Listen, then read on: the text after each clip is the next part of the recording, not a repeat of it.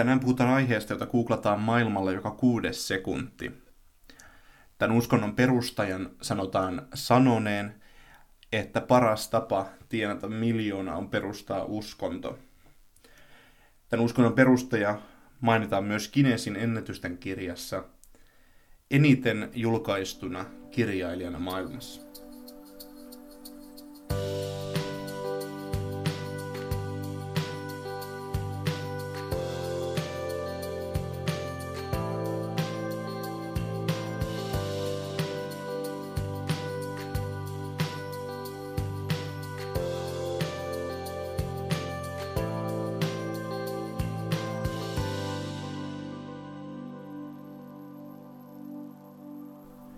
Moikka moi ja tervetuloa Uskonnon pitkä oppimäärä podcastin pariin. Mä olen Vilmi Haavisto ja tänään puhutaan, niin kuin monet teistä jo varmaan päättelikin, scientologiasta, sientologiasta, skientologiasta. Skientologia on uskonto, joka on levinnyt ympäri maailmaa, mutta silti vain harvassa maassa se, on, se lasketaan viralliseksi uskonnoksi tai kirkokunnaksi. Esimerkiksi täällä Suomessa – se ei ole saanut ikinä kirkon statusta, vaan se toimii Suomessa yhdistyksenä. Skientologian nimitys tulee sanoista skire, tietää, ymmärtää ja logos, oppi. Suomessa on usein, ainakin 90-luvulla, käytettiin skientologiasta lausuntomuotoa scientologia, ja sillä korostettiin mm, tätä science-sanaa ja sitä, että tämä skientologia olisi enemmänkin tiedettä ja tekemistä kuin uskontoa. Perustaja tosiaan on Ron L. Hubbard, yhdysvaltalainen tieteiskirjailija, ja hän perusti tämän uskonnon 1950-luvun alussa, ja 1954 sitten päätettiin rekisteröidä tämä liike kirkoksi. Tämän uskonnon keskeisin asia on, tai keskeisin teos, voitaisiin sanoa, on dianetiikka, joka julkaistiin silloin heti 1950 ja jonka ympärille tämä liike sitten alkoi hiljalleen muotoutua. Uskonnon keskiössä on auditoinniksi kutsutut sessiot, jossa pyritään eroon tällaista haitallista muistijäljistä. Palataan tähän asiaan vähän tuossa myöhemmin, kun puhutaan enemmän opista.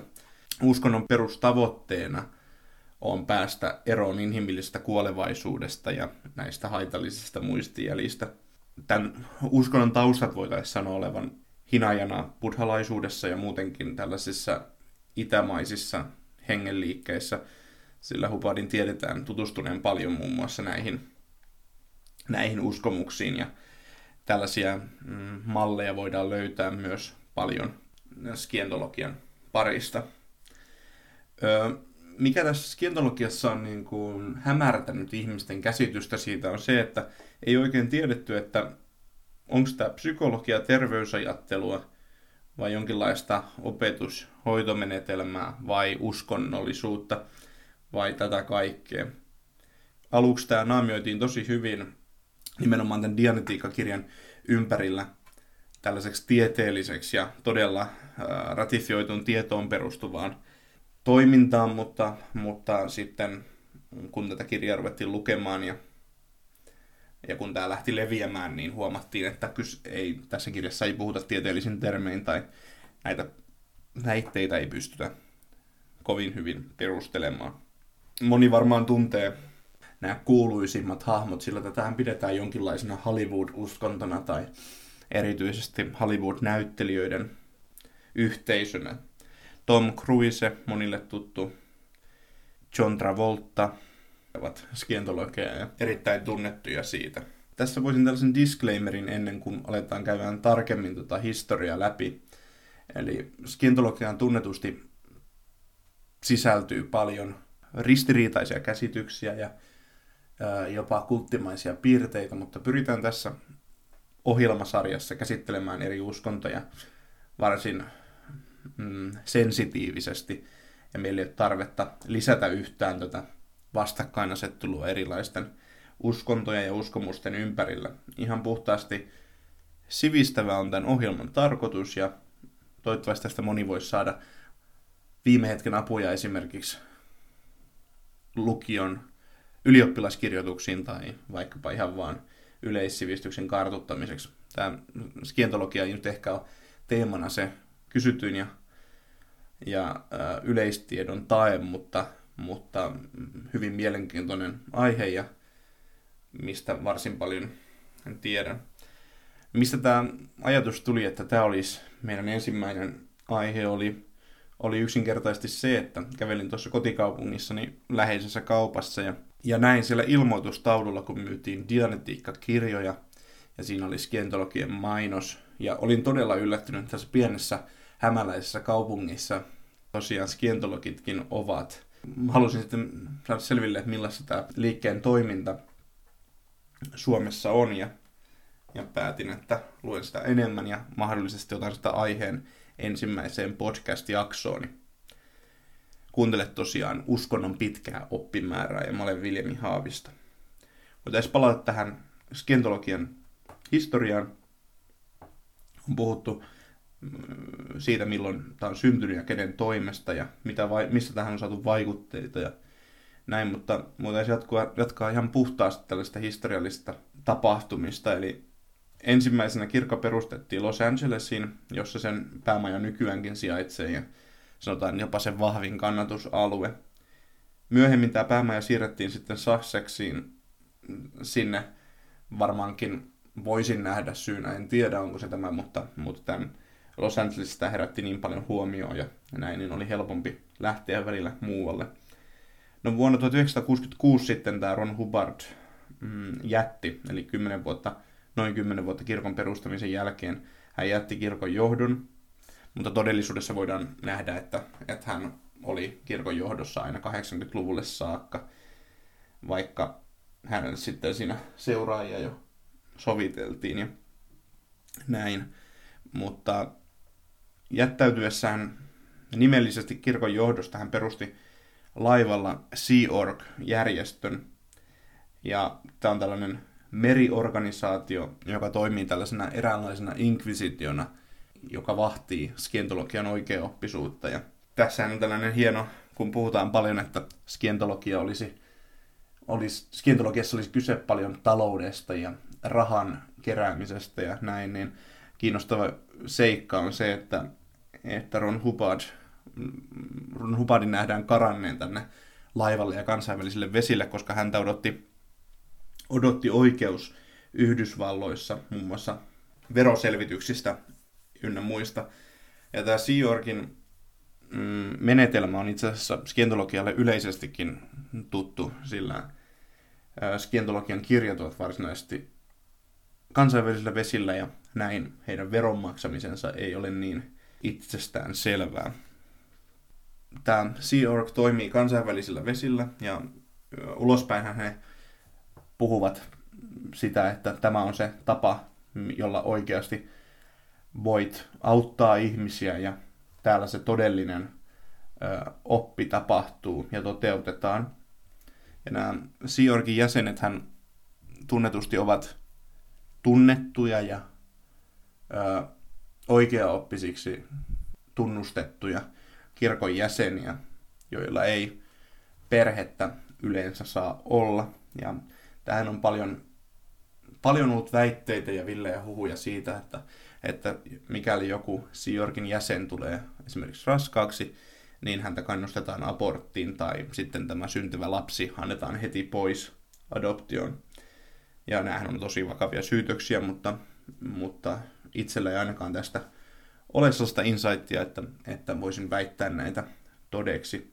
Toinen väite, mitä, mitä tähän liittyy, toki hieman ehkä vahvempi teoriana on se, että, että Siorkiin liittyessä sinun tulee allekirjoittaa sopimus, jossa muun muassa annat sielusi miljooniksi vuosiksi skientologikirkon ja Siorkin käyttöön.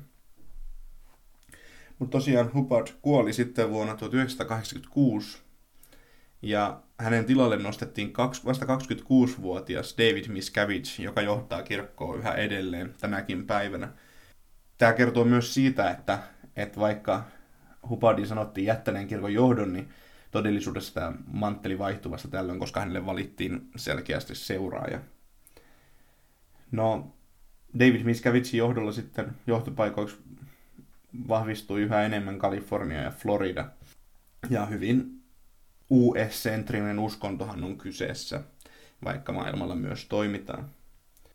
Kirkkoja on nyt nykyään vain Australiassa, Espanjassa, Taivanissa, Taimaassa ja USAssa, eli vain näissä maissa ovat saaneet uskonnon ja kirkon statuksen. Ja muissa sitten toimivat yhdistyksinä tai pienemmällä, mm, tällaisissa pienemmissä ryhmittymissä, mutta, mutta näissä, näissä maissa voit ihan papereilla olla skientologi. Suomessa ja maailmallakin, mutta näin niin kuin meidän kotoisessa miljöössä, niin tämä käännytysprosessi tapahtuu yleensä persoonallisuusanalyysien kautta, eli skientologit on pörrännyt tuolla Lahden tai Helsingin toreilla, ja heillä on ollut tällaisia dianetiikakeskuksia, joissa on tarjonnut ilmaisia persoonallisuusanalyysejä. Ja sen jälkeen sitten, kun ihminen saa nämä analyysin tulokset, niin sitten heillä on tarjota erilaisia paketteja ja, ja kursseja, joilla voidaan sitten lähteä kehittämään tätä persoonallisuutta ja pyrkiä eroon näistä muistijäljistä.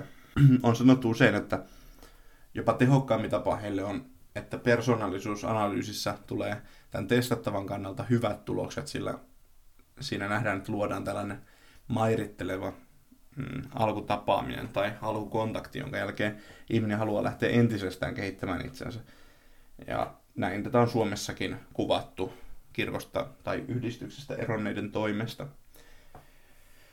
No usein tässä, kun skientologiasta puhutaan, niin mukaan tulee tämä näkemys siitä, että kyseessä olisi tosiaan mm, vain rahan ja sen, sitä varten perustettu järjestö tai kirkko, mutta, mutta skientologit ihan oman ilmoituksensa ja, ja useiden kertomusten perusteella harjoittavat hyvän laajastikin.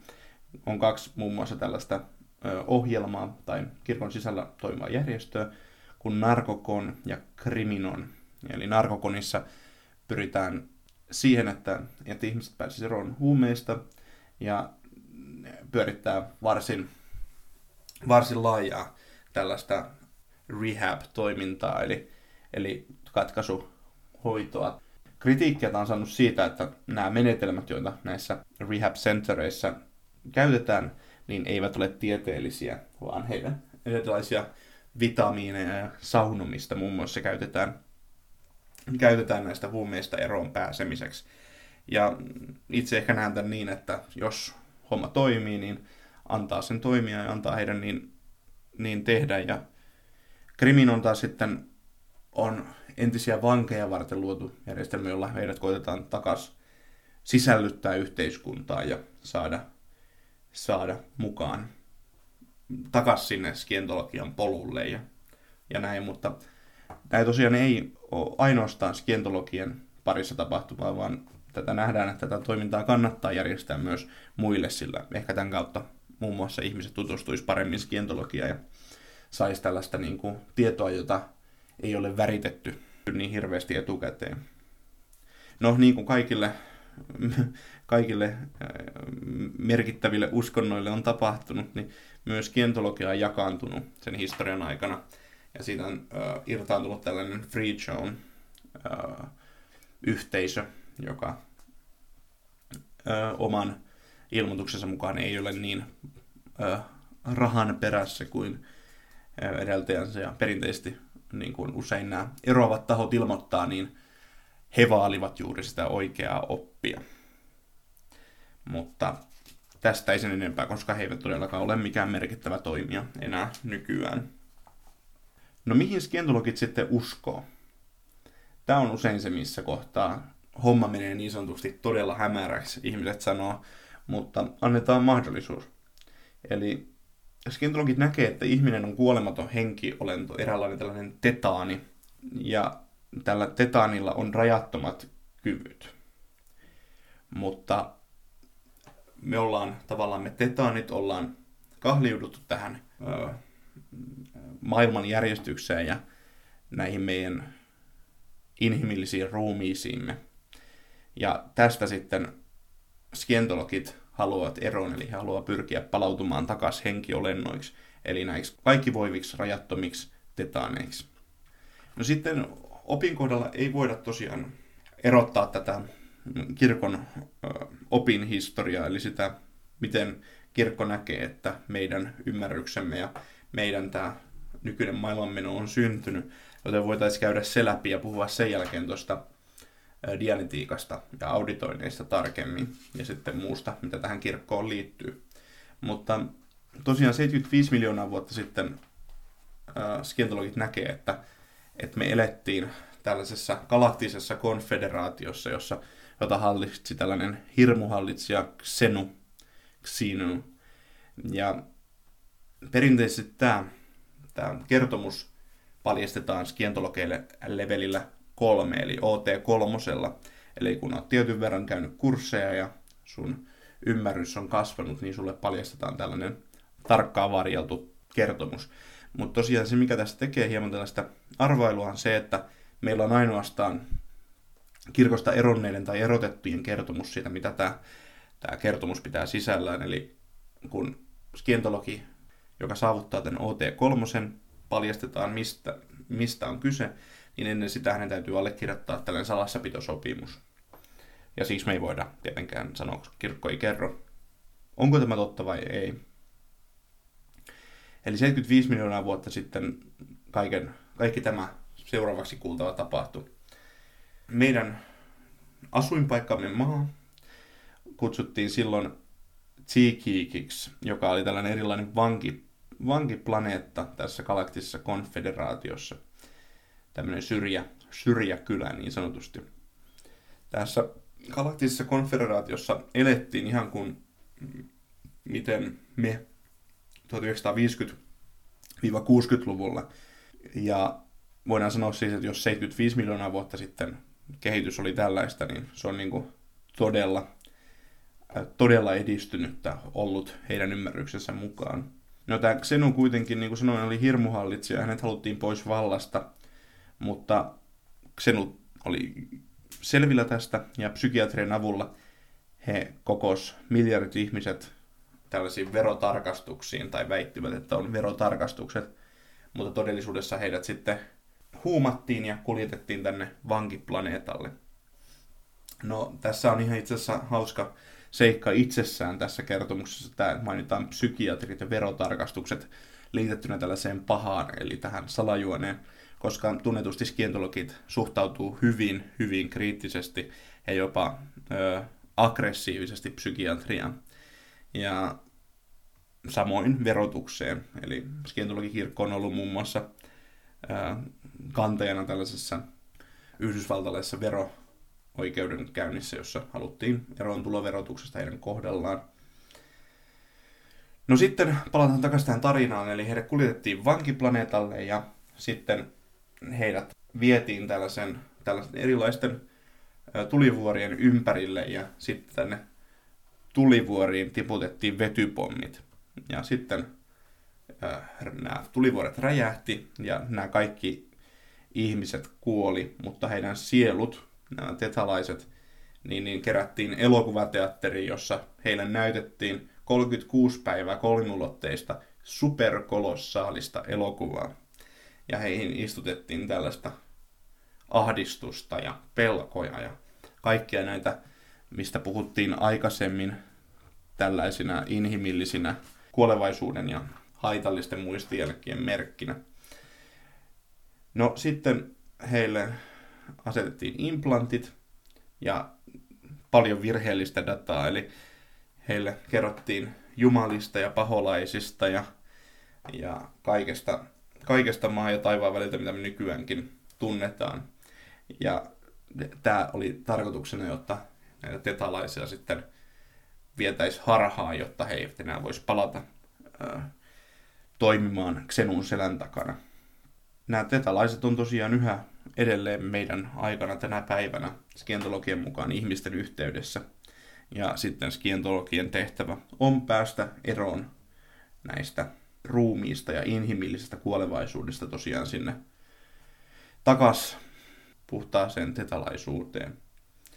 No sitten mistä me voidaan nähdä, että tällä on jonkinlainen tällainen virallistus niin sanotusti kirkon piirissä on se, että Ron Hubbard myi tämän elokuva käsikirjoituksena vielä eläessään. Eli tällä, tällä on koitettu myös saada, tätä on koitettu saada myös leviämään laajemminkin. Eli, eli tämä puhuu sen puolesta, että tämä todella olisi, olisi totta.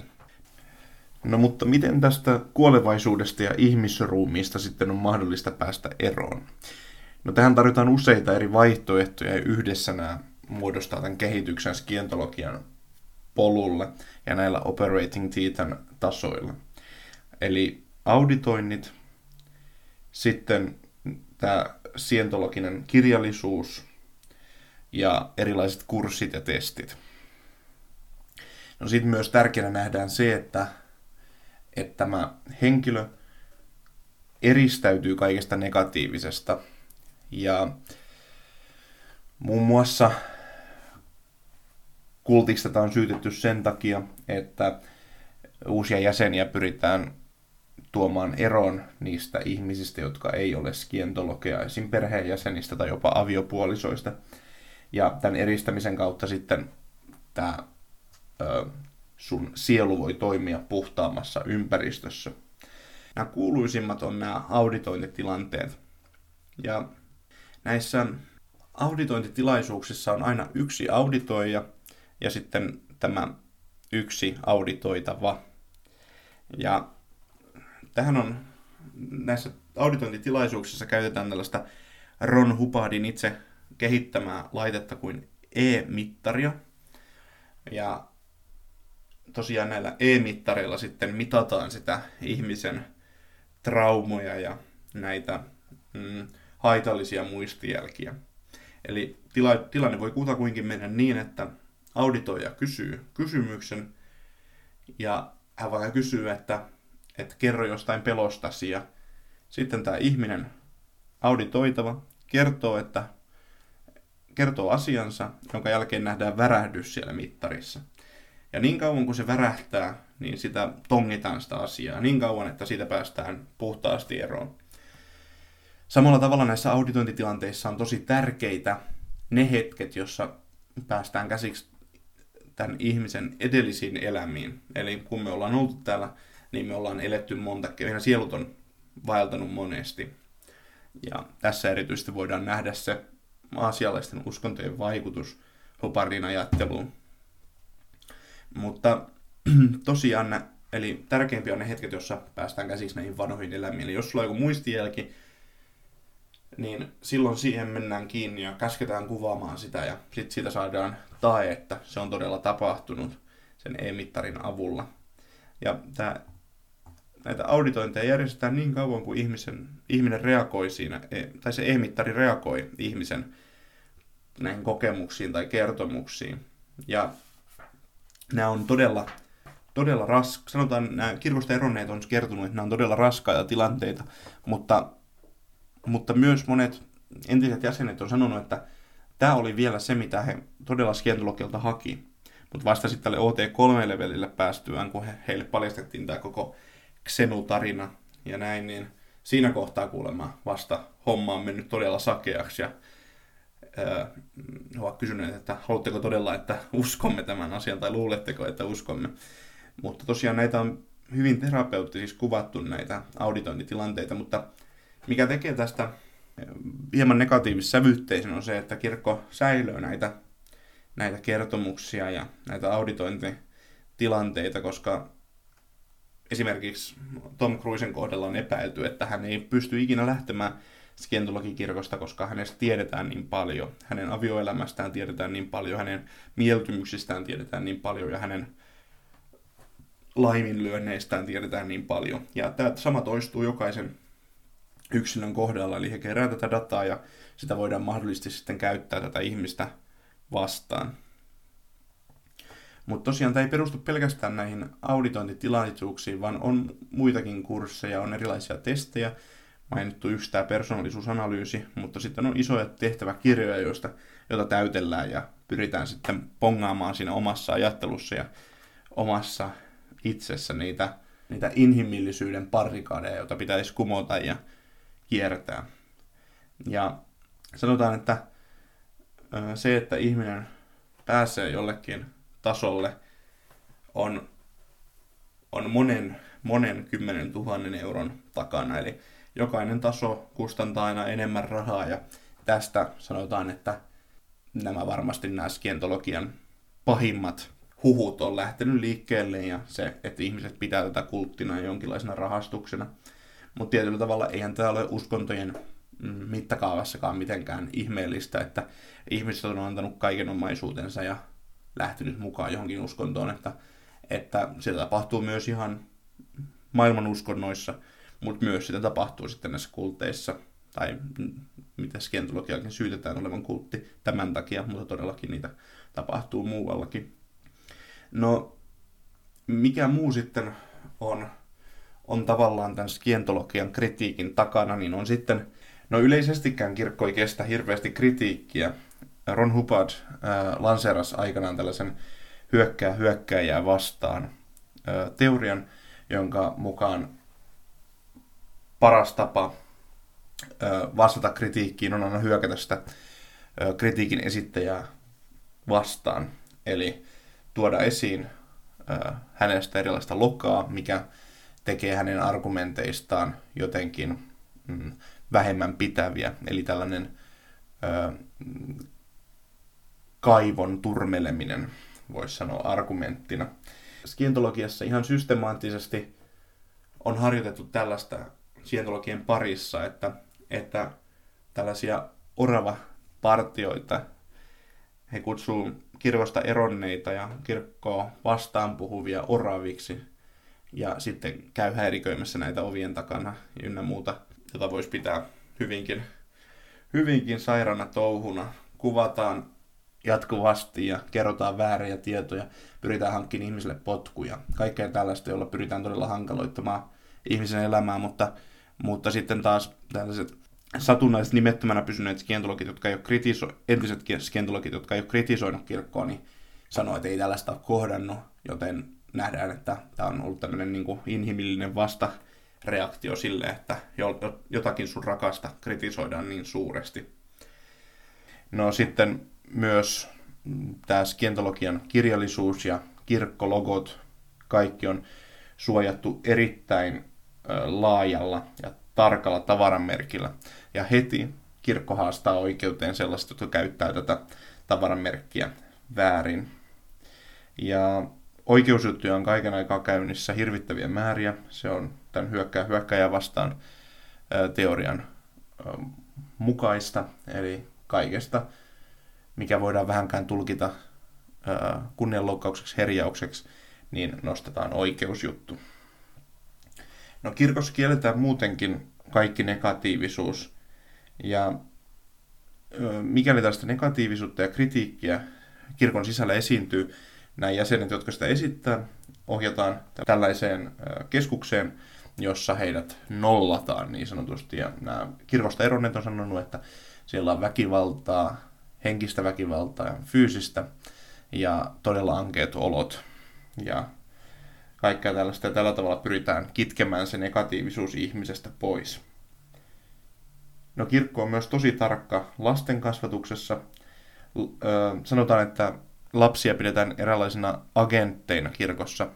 Eli lapset vahtii sitä, että kuinka perheessä kodin seinien sisällä noudatetaan skientologikirkon opetuksia ja nämä lapset sitten välittää tietoa kirkolle, että kuinka heidän miten heidän vanhempansa toimii ja mitä he ovat tehneet ja ovatko he sydämiltään puhtaita. Ja sitten skintologiaan liittyy tosi suuressa määrin tällainen lääkkeettömän elämän käsite, eli kaikki tällaiset lääkkeet hidastaa tätä operating titan tasolla nousemista, ja ne ovat tällaista meihin aikojen alussa istutettua väärää informaatiota, joka etäännyttää siitä kuolevaisuuden oravan pyörästä pääsyä. No, jos sua kiinnostaa tämä aihe enemmän, niin kannattaa ehdottomasti tutustua tällaiseen pari vuotta sitten ilmestyneeseen dokumenttiin, HBO-dokumenttiin kuin Going Clear. Ja tämä kertoo kaiken näistä oravapartioista ja skientologian ex-jäsenet puhuu kirkosta ja kertoo, mistä on kyse. Ja tämä on tosi pitkä dokkari, mutta jokaisen minuutin värtti, eli kannattaa kyllä ehdottomasti tutustua, jos kiinnostaa. Myös tuolla Yle Areenassa on paljon, varsinkin siellä arkistopuolella on Suomestakin kertovia asioita, ajankohtainen kakkonen, jossa käsitellään 90-luvulla skientologiaa, ja muutama skientologikin pääsee itse ääneen. Ja sitten juttujakin löytyy sieltä Yleltä, että niihin kannattaa ehdottomasti tutustua. Tässä oli tällainen pintaraapasu skientologia, tällä vaikuttaa paljon taustalla muutakin, mutta, mutta tästä on niin kuin kaikessa yksinkertaisuudessaan skientologiassa kyse. Toki voidaan myöhemmin esimerkiksi palata Ron Hubbardin kirjoihin, joita pidetään skientologiassa pyhinä teksteinä. Siellä on äh, skientologian perusteista, sitten tästä dianetiikasta ja sitten työn merkityksestä. Ja, ja sitten näitä tehtäväkirjojakin jopa saatavissa ihan, ihan tavallisesta kirjakaupoista, niin kuin Adlibriksestä, eli, eli kyllä niihin voi ihan tutustua, no suomen kielellä kaikki, DVDtä löytyy kaikki, että et kyllä tästä paljon saa tietoa kyllä, jos aihe kiinnostaa.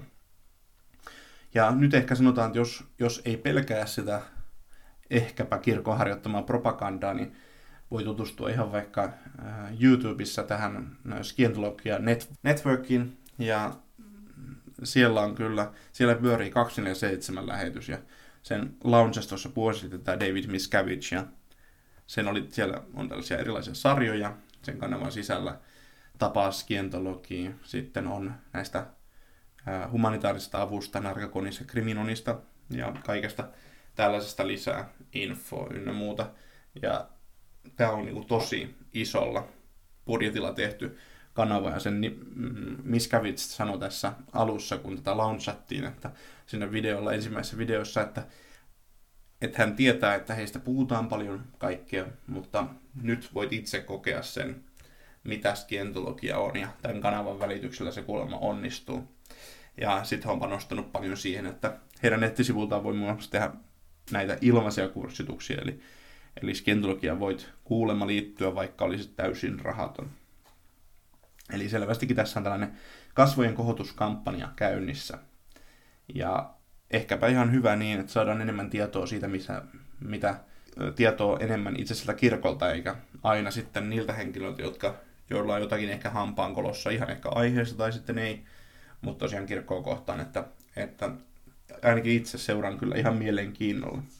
Mutta tosiaan ensi viikolla uuden aiheen kanssa jälleen täällä ja katsotaan mikä se on. En itsekään vielä tiedä, mutta toivottavasti joku oikein kiinnostava. Kiitos kun jaksoit kuunnella tänne saakka ja nähdään taas ensi viikolla.